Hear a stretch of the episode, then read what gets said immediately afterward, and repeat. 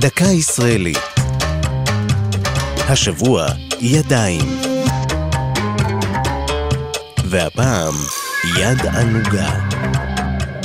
את השיר הפופולרי "יד ענוגה" כתב זלמן שניאור בשנת 1902, כשהיה בן 15.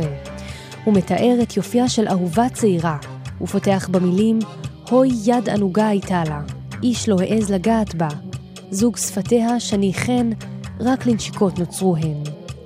יצירתו של שניאור נחשבת ציון דרך בספרות העברית החדשה. השיר נתפס בחוברת השנייה של המעורר, ירחון ספרותי שיסדו וערכו יוסף חיים ברנר ורבי בנימין בלונדון ב-1906. כפזמון מושר התפרסם השיר בפי הזמר יוסף שפינדל, שביצע אותו בשנות ה-30, כשיר אהבה נוגה בלחן ערבי בדואי עממי.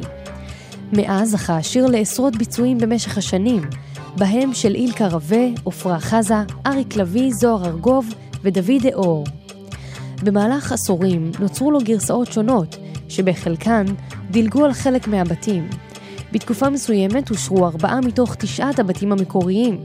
לימים הושמט בית נוסף, שתיאר את חזה הלבן והבוהק של האהובה. הוא הושמט כנראה עקב שמרנות. זו הייתה דקה ישראלית על ידיים ויד ענוגה.